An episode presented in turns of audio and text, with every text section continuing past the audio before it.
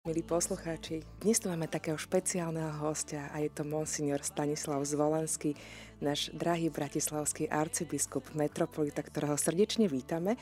No a práve s otcom biskupom sa bude rozprávať páter Bruno Donoval. Pochválený buď Pán Ježiš Kristus, všetkých vás srdečne pozdravujem, takisto aj vás, otec no, arcibiskup. Ďakujem za pozvanie a ja všetkých srdečne pozdravujem. Takže schádzame sa takto tesne pred Vianocami vo vrcholiacom adventnom období, kedy mnohí sa stretávajú na takých večierkoch a možno tak aj bilancujú uplynulý rok. V tom duchovnom slova zmysle sme začali nový začiatok práve tou prvou adventnou nedelou. Možno taká prvá otázka na úvod, čo je tým pokladom viery aj v rámci e, tohto liturgického obdobia, ktoré je veľmi kratúčke tento rok. Ako ste ho možno vy prežili? Tak e, prežívam ho podobne ako ostatné roky, ako obdobie takého uvedomenia si tajomstva Božieho príchodu, lebo tým, že jednoducho k môjmu životu patrí e, dennodenne účasť na Svetej Omši, slávenie Svetej Omše, a texty Svetého písma sú tak nastavené, že tak povediac nás e, e, tak milo nútia alebo takým dobrým spôsobom vedú k tomu, aby sme si uvedomovali e, tento rozmer Božej dobroty, že dobrý Boh k nám prišiel. A keďže v behu života každý potrebujeme tie chvíle znova si to uvedomovať, že Boh k nám prišiel, tak vlastne to adventné obdobie bolo takým pekným uvedomením si e, tých aj minulých adventov a na novo si to v sebe obnoviť. Nuž a ako ste aj spomenuli, že tento advent je istým spôsobom pre okolnosti kalendára kratší, alebo tá, tá najkračšia varianta adventu, aká je možná, Takže eh, musím povedať, že tento rok ten advent rýchlo ubehol alebo rýchlo ubieha.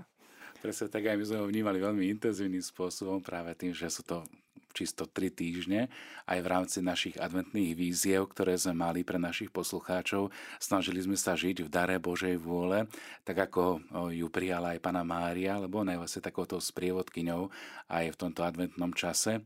Ako ste možno vy vnímali tento rok 2023, keď sa tak pozrieme trošku spätne, bol to aj rok jubilá Bratislavskej arcidiecezy, tak skúste možno vy priblížiť to svoje prežívanie. Tak rok 2023 je rokom 15. výročia vzniku Bratislavskej arcidiecézy.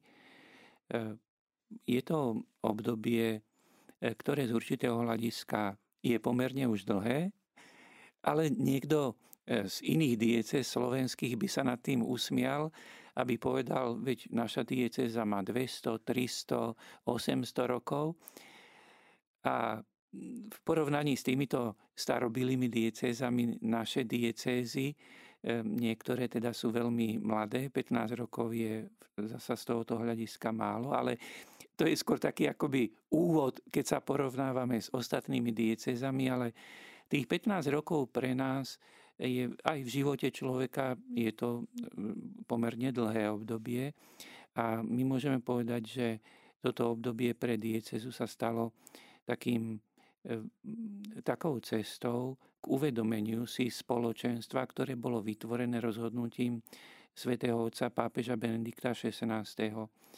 Lebo e, vznikli nové diecezy ako menšie spoločenstva, aby, tak poviem, e, pre dobro, e, duchovné dobro, pre takú pastoračnú spoluprácu je vždy jednoduchšie, keď sú menšie spoločenstva a aj e, vlastne to bol ten hlavný motív vzniku nových dieces. Takže aj my sme oproti tej pôvodnej veľkej Bratislavsko-Trnavskej arcidieceze stali sme sa akoby takou jednou čiastkou z tej veľkej samostatnou No, máme teraz Bratislavská arcidieceza má 124 farností a myslím, že za tých 15 rokov e, to povedomie, jak sa to povie, tej totožnosti, že každý patríme k nejakej farnosti, ale zároveň, že tá farnosť aj patrí k nejakej diecéze, sa veľmi posilnilo. A e, myslím, že aj, či už samozrejme najbližší spolupracovníci v tej pastoračnej službe sú kňazi, ale je potom veľmi veľa aktívnych lajíkov, ktorých máme vo farnostiach.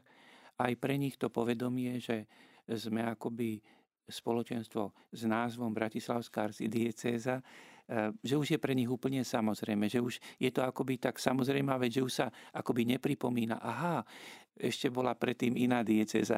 Takže eh, stalo sa to akoby takou súčasťou nášho života, že sme naozaj ako eh, nové spoločenstvo a tých 15 rokov je samozrejme obdobím, ktoré prináša aj také bolestné poznania, lebo sme si uvedomili, že e, naša služba v Bratislavskej arcidieceze je veľmi náročná, e, predovšetkým e, Bratislava a okolie istým spôsobom tým, čo nazývame sekularizácia, alebo také spoľahnutie sa na vlastné sily.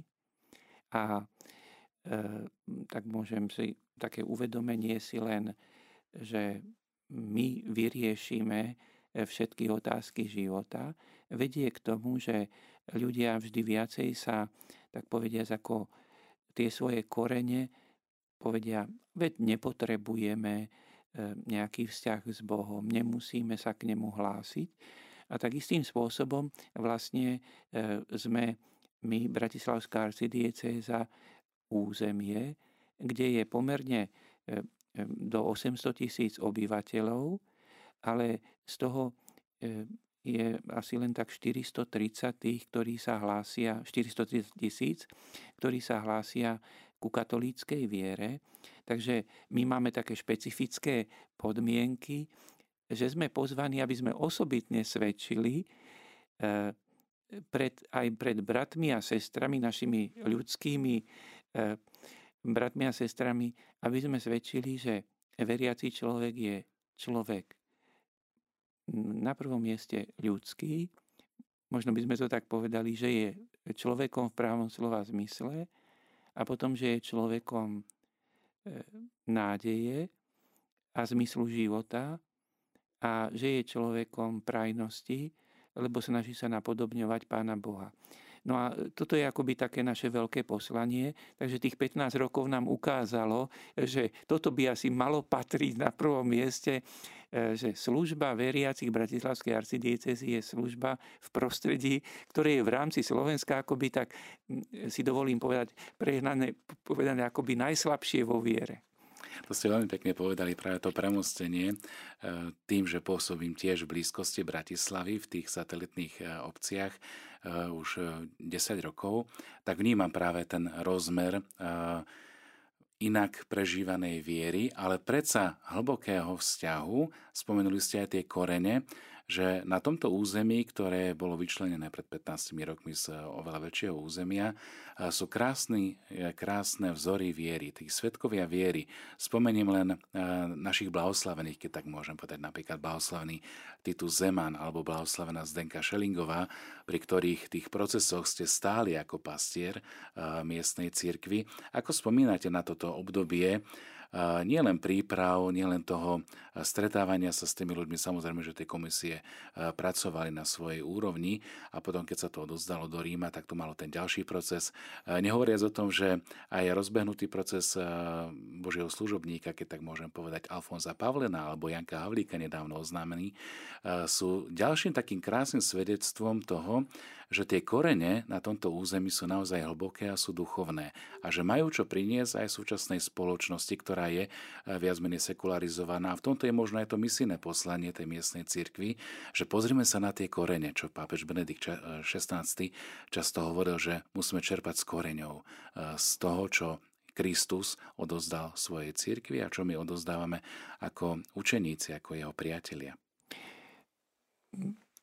je to zvláštny, taký e, osobitný, prekvapujúci e, Boží dar, že na jednej strane si uvedomujeme, že sme v prostredí, kde oslabenie viery je silné, aj keď sa porovnávame s inými časťami Slovenska, ale zároveň aj môžeme povedať, Bože, do, obdarúvaš nás stále tým, že nachádzame ľudí, ktorých spoznávame ako mimoriadných svetkov viery.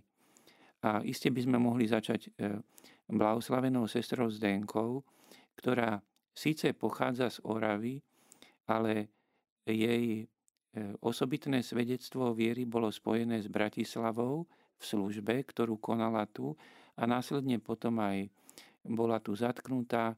Aj to najväčšie utrpenie prežila podľa všetkého vo vyšetrovacej väzbe tu v Bratislave. Isté aj tie ostatné utrpenia v tých žalároch, keď bola aj v Čechách, ale e, je pre nás všetkých by bolo e, mimoriadne ťažkou, ťaž, mimoriadne ťažkým krížom, ale chcem povedať to, že je nejakým spôsobom e, toto územie obdarované blahoslavenou Zdenkou.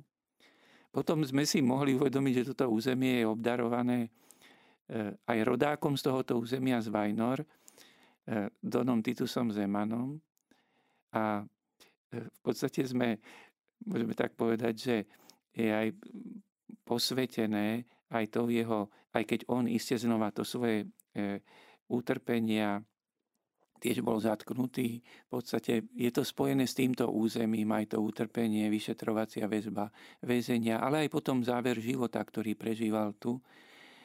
No a teraz e, si môžeme povedať, že áno, Bože, doprial si nám dvoch blahoslavených a už teraz vieme, že ma budeme mať tretieho e, blahoslaveného, e, ktorý Janko Havlík tiež pochádza z územia Bratislavskej arcidiecézy. No a samozrejme, že sa tešíme, keby aj prišiel, keby sa podarilo aj máme tak povede rozpracovaný aj dieceznú fázu procesu Alfonza Paulena. Uvidíme, ako sa nám podarí rýchlo ho teraz v tej dieceznej fáze ukončiť.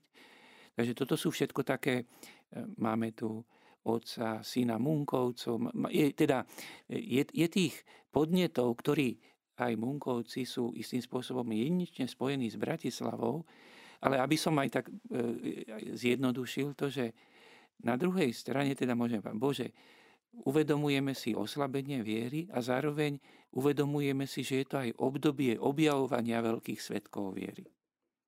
Takže toto je také, taký, sa tak povie, že paradox. Teda, že dve veci, ktoré ako keby e, nesúvisia, ale súvisia. Presne tak. Pozoruhodným spôsobom Pán Boh ich doprial, žijeme ich. Áno, aj ten odkaz je, je živý. Áno. Práve tým, že, že ich na novo ako keby vytiahneme z tých dejín na svetlo a, a rozpoznávame vlastne ten ich životný príbeh a je naozaj inšpirujúci a je naplnený práve tou Božou prítomnosťou, tým, že žili podľa Evanielia a tým sa stali svetkami viery. Otec arcibiskup, svätý otec František nás vyzýva, aby sme predchádzajúce obdobie pred slávením veľkého jubilea sa trošku odrazíme od toho miestneho jubilea arcidiecezy ku príprave na veľké jubileum riadného svätého roka, ktoré budeme celá církev sláviť v roku 2025 tak tento rok sme si pripomínali dokumenty cirkvy, ktoré vyšli z druhého Vatikánskeho koncilu. No a pápež nadchádzajúce jubileum hovorí, že má v veľkej miere prispieť aj k obnoveniu atmosféry nádeje a dôvery, o ktorej ste už aj hovorili v predchádzajúcom stupe, a ktorá má byť predohrou obnovy a znovu zrodenia, po ktorom naliehavo túžime. Čiže preto aj to heslo jubilá v roku 2025 znie Pútnici nádeje. Ako vnímate tento rozmer putovania aj vo svojom, eh, môžem povedať tak, osobnom živote, ale aj v tom eh, živote, alebo to není eh, vyčlenené jedno od druhého, ako pastiera miestnej církvy? No, ten obraz putovania je vlastne obrazom, ktorý je prítomný vo Svetom písme ako taký nádherný obraz ľudského života či už e, ľudského života jednotlivca, alebo ľudských životov národov. E, a samozrejme vo Svetom písme Starého zákona e, putovaním, rozličnými putovaniami vyvoleného národa židovského a v Novom zákone predovšetkým v, skutk, v skutkoch apoštolov je už vlastne putovanie nového, duchovného, vyvoleného národa, teda tých, ktorí prijali Krista. Nož a do tohoto putovania e, vrastáme e, vo svojej rodine a ja som sa do neho dostal, keď som bol pokrstený a vyrastal som akoby v rodine veriacich, že vždy som videl život, že áno, žijeme, máme tu tak povediac, radosť z toho, že vieme sa obdarovať láskou, vieme poslúžiť iným ľuďom, vychádzame z toho, že Boh nás miluje, ale aj zároveň vieme, že je tu smrť, ktorá ukončí pozemský život, ale že smerujeme k Otcovi. A presne ten život vlastne si ani, e, či chceme, či nechceme, pre každého z nás je život akoby vždy putovanie. No a teraz to putovanie má nejaký každodenný príbeh, že čo to znamená, že naše malé kroky, malé cestičky a z toho to, skladá sa to veľké putovanie, akoby taká e, zrnka alebo mozaika, alebo už aký obraz by sme použili. No, e, ja tiež to každodenné putovanie vkladám, alebo chcel by som vložiť do toho veľkého putovania smerom do Božieho domova, ale E, môžem povedať, že nie vždy človek myslí alebo vládze tak konkrétne myslí na ten e, Boží domov, ale je to prítomné akoby východisko. Že vieme, že kráčame k Božiemu domovu. No a práve to je tá nádej. Mať tú nádej, že smerujeme niekam, e, kde budeme prijatí s láskou. To, to dáva zmysel nášmu jestvovaniu, že sme prijatí Bohom, že Boh je pri nás, ale že aj keď e, prejdeme bránou smrti, že je to aj samozrejme veľké tajomstvo, ale že ideme aj cez tú bránu smrti, ako smerujeme do nebeského domova. Už takže e, a ja sa potrebujem posilňovať v tejto nádeji a, e, a nakoniec aj viem, že aj ten svetý rok bude znova takým obnovením tej nádeje, No a zase musíme aj priznať, že máme toľko motívov, ktoré nás o tú nádej oberajú. Dali by sa povedať také tie svetské motívy, že tak nás tá príjemnosť života nás môže očariť, že tak povediac len tomu sa venujeme a potom, keď narazíme na nejaké hranice zrazu, že a veď toto je pominutelné. No ale my potrebujeme v sebe živiť e, nádej na nepominuteľné veci. Áno, máme nádej aj na, aj na pominuteľné veci, veď bez toho náš život nemôže jestvovať, ale nezabudnú na tú nádej, nádej na nepominuteľné veci v Božom domove. No a možno teraz o to viacej tú nádej potrebujeme, lebo ju môžeme strácať napríklad aj zasa z tých, že, z tých dôvodov, že za posledné obdobie sme boli veľmi vystavení zhrozeniu sa e, nad sebou samými alebo nad ľudskou krutosťou.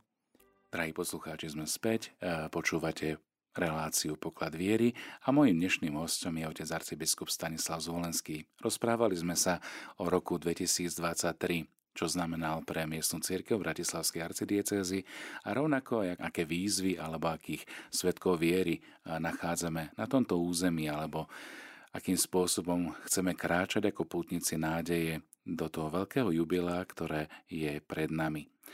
Obdobie adventu je obdobie očakávania, podobne ako ľudstvo čakalo na príchod Mesiáša, Spasiteľa, aj my čakáme tú paróziu, druhý príchod pána Ježiša a vidíme, že to obdobie predtým, ako sa to stane, tak má rôzne klesajúce alebo stúpajúce tendencie aj v tom duchovnom prežívaní, rovnako aj ako v prežívaní spoločnosti, v ktorej žijeme. Napriek tomu sme upriamení na nádej, ktorá vychádza z Kristovho Evanielia, na lásku, ktorú nám Ježiš komunikuje aj skrze tajomstvo svojho vtelenia. Otec arcibiskup, hovorili sme o svetkoch viery, či už to bol blahoslavený Titul Zeman, alebo blahoslavená Zdenka Šelingová, či Boží služobníci Alfons Pavlen a Janko Havlík. Čím sú pre vás inšpirujúce tieto svetkovia viery? Predovšetkým svedectvom viery v utrpení. Je to až také, taká situácia, že som v rozpakoch, keď si uvedomím, že koľko oni pre vernosť Bohu a církvi zniesli bolesti.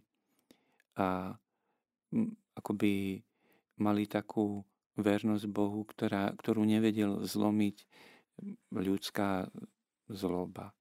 Lebo e, je to vlastne vždy aj taká istá milosť mučeníctva sa povie, že prirodzene človek e, v utrpení sa nielenže pod tým utrpením akoby ohne, ale Eh, je veľa prípadov a berieme to ako, že sa zlomí, že je to akoby, rátame s tým, taký sme krehkí. Ale títo naši svetkovia si človek povie, že iste aj oni mali ťažké situácie, smútku a slabosti. Ale ako aj hovorí sväté písmo, že E, vlastne v slabosti človek e, dáva priestor Božej milosti. A oni boli e, tak pokorní a veľkí v tom, že ich slabosť oni premenili vo svojom živote na priestor Božej milosti, Božieho, Božej duchovnej sily, ktorou prekvapili možno aj tých svojich prenasledovateľov. Isté, že niekedy ich o to viacej potom ponižovali, keď videli tú ich pevnosť, ale E, to tajomstvo, e, že v skromnosti oni vedeli zostať verní Bohu aj napriek veľkým utrpeniam. A my vlastne e, v súčasnosti možno nemáme telesné utrpenia, ale máme utrpenia duchovné, niekedy takej ľahostajnosti. Lebo napríklad vieme aj, ako aj bolí ľahostajnosť vo vzťahoch. A teraz e, vieme, ako aj ľudia vzájomne trpia, e, vedia sa potrápiť vzájomnou ľahostajnosťou, nevšímavosťou. Nie je to telesné utrpenie, ale je to utrpenie v srdci. A nakoniec aj my môžeme, trpíme tým, že mnohí, ktorí aj prijali krst, aj možno boli na prvom svetom príjmaní, možno aj na Birmovke a potom zostanú ľahostajní, voči spoločenstvu, cirkvi voči Bohu. No a e, vlastne toto je tá, e, akože pre mňa je to akoby to posilnenie, že pozri, vidíš, títo trpeli a zostali verní. Tak aj ty vlastne e, musíš si ich obraz, ich života pripomínať a z neho čerpať silu, že dal ti to Boh. Presne tak. Častokrát sa stretávame aj u nás eh, vo vysielaní, že ľudia zvyknú prosiť, modlite sa za zdravie môjho príbuzného manžela, manželky, proste o dar viery pre môjho syna, vnuka. Čo by ste možno poradili týmto našim poslucháčom, keď aj vychovali tie deti vo viere, ale zase na druhej strane aj vidia ako keby nejaký taký odklon alebo možno nepraktizovanie. Že akým spôsobom e, priniesť tú nádej a zmysel, e, či už do tej modlitby, alebo akým spôsobom by mali konať e, v tom vzťahu voči tým príbuzným najbližším. Nakoniec dá sa povedať, že toto sú tiež situácie duchovného utrpenia pre otcov a mami, alebo pre rodinu aj, lebo to môže byť aj, že to duchovné utrpenie prežívajú aj súrodenci, keď vidia svojho brata, sestru, že odkláňa sa akoby od spôsobu života vo viere, ktorý patrí k rodine, alebo je takou akoby rodinnou záležitosťou. Je to veľké duchovné utrpenie. Už keď sa pýtate, že čo im poradiť je, v podstate vlastne takéto tajomstvo utrpenia, či už aj je choroba, tam sa prejavuje, tam sú utrpenia, ale aj v týchto utrpeniach je niekedy veľmi ťažko zistiť príčiny, lebo my sa trápime nad tým, že prečo sa to stalo. Niekedy tak aj otcovia a mami povedia, ako je to možné, veď rovnako som ich vychovával. To veľmi často sa tak ako povie. A naozaj ani kňaz, e, my ľudsky nevieme odpovedať na všetky tie prvky, ktoré pôsobia na človeka, na nás. Že sa také veľké zmeny stanú, že niekto sa odkloní od viery. Takže na prvom mieste, že viete, je asi najvhodnejšie, môžeme sa pýtať, že prečo sa to stalo, ale nezostaňme pri tom, lebo e, tam musíme vždy aj povedať, sú tu aj tajomstvá. Lebo aby človek zasa eh, aj prijal, že žijeme s tajomstvami, tajomstvo utrpenia a zároveň aj tajomstvo nádeje v Božiu dobrotu.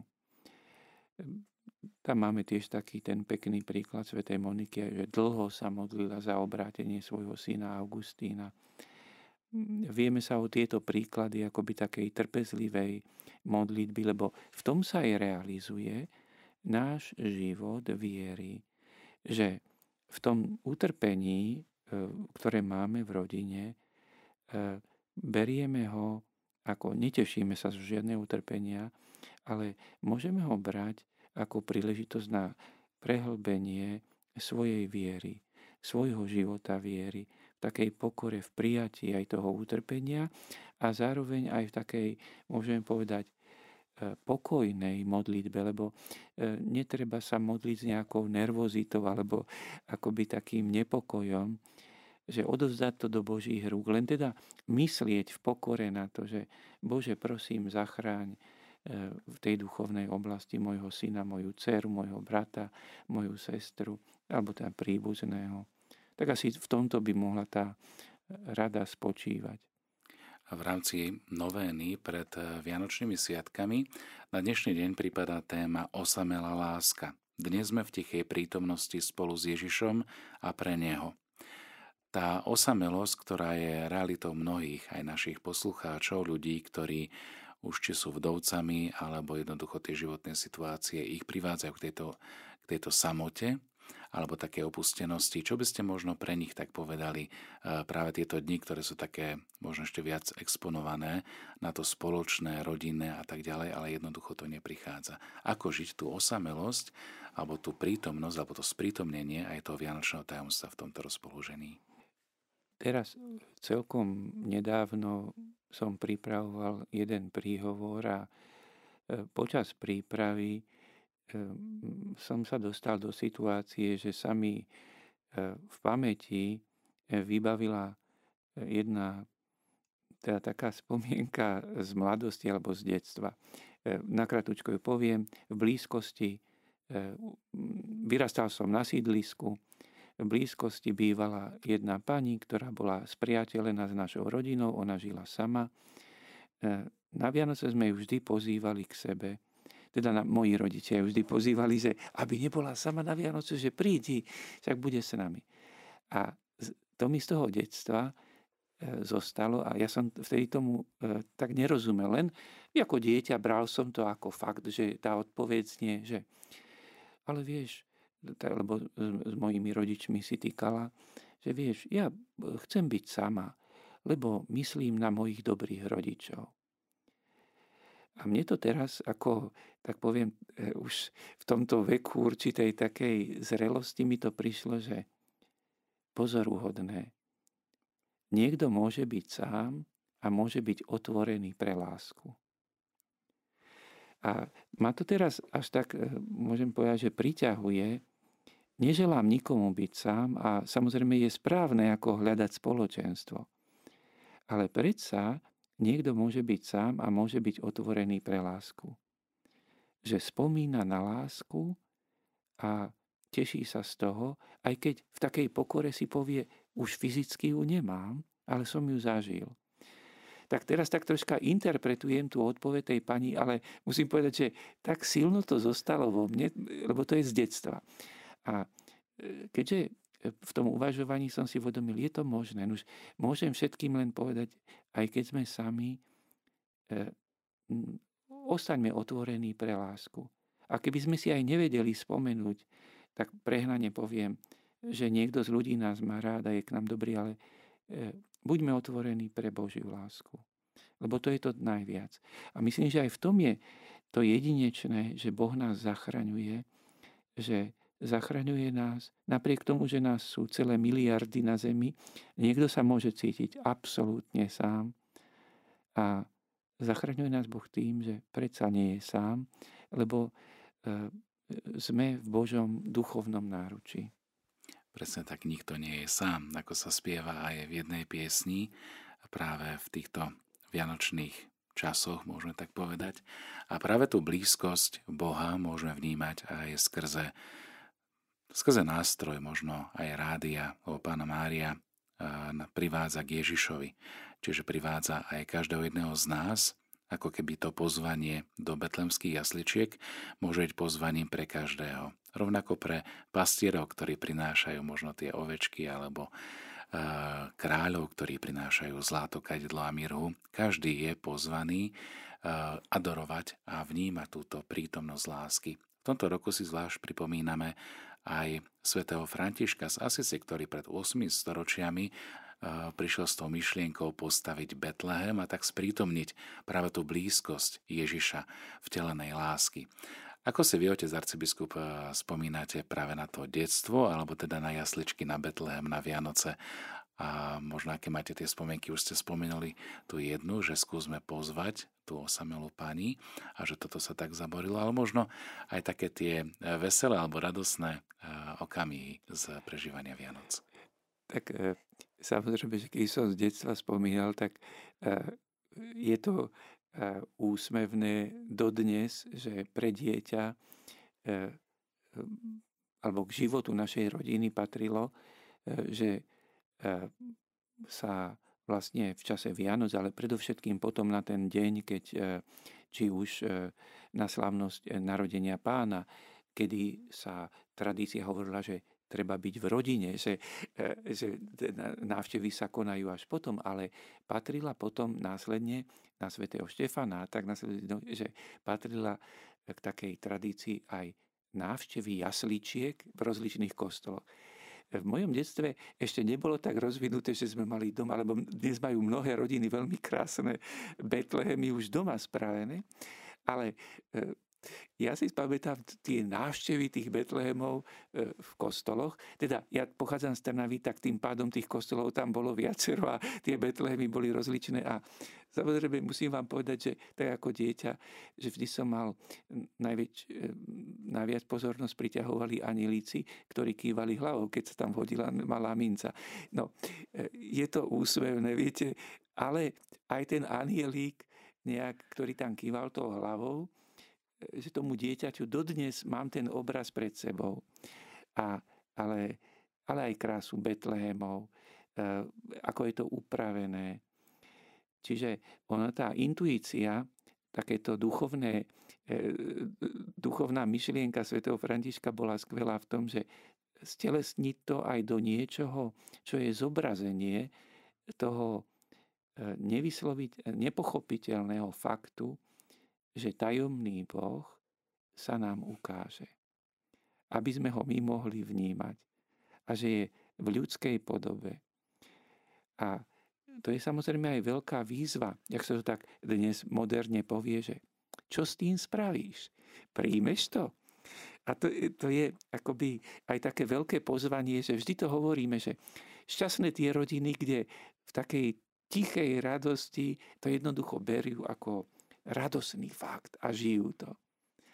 To požehnané rodiny a e, ďakujem Pánu Bohu, že viem, že sú také rodiny, že to takto žijú. Samozrejme, že potom sú už rodiny v tomto našom prostredí, ktoré pozorujeme, že berú to ako určitú tradíciu, ale to vnútorné nastavenie, že Boh prišiel medzi nás, už nie je pre nich také jednoduché. Ale je tam to tajomné, tajomné, tá istota, že láska eh, je to najväčšie, čo sme schopní, že to je najviac tam prejavená naša dôstojnosť, že tam vtedy sme najviac ľuďmi, keď máme radi a keď máme dobré vzťahy, aj keď je to veľmi ťažké. Už takže moje spomienky ale e, sú viazané k takýmto detailom návštev Betlehemov a e, ale aj také milého jasličkových pobožností s tými milými detskými piesňami a básničkami. Takže s týmto je spojené moja spomienka na detstvo, teda jeden z tých rozmerov slávenia Vianoc. Drahí poslucháči, môjim dnešným hostom v poklade viery bol bratislavský arcibiskup Stanislav Zvolenský. Na záver by som chcel popriať všetkým vám, našim poslucháčom, možno aj jeho ústami, želanie ku Vianočným sviatkom.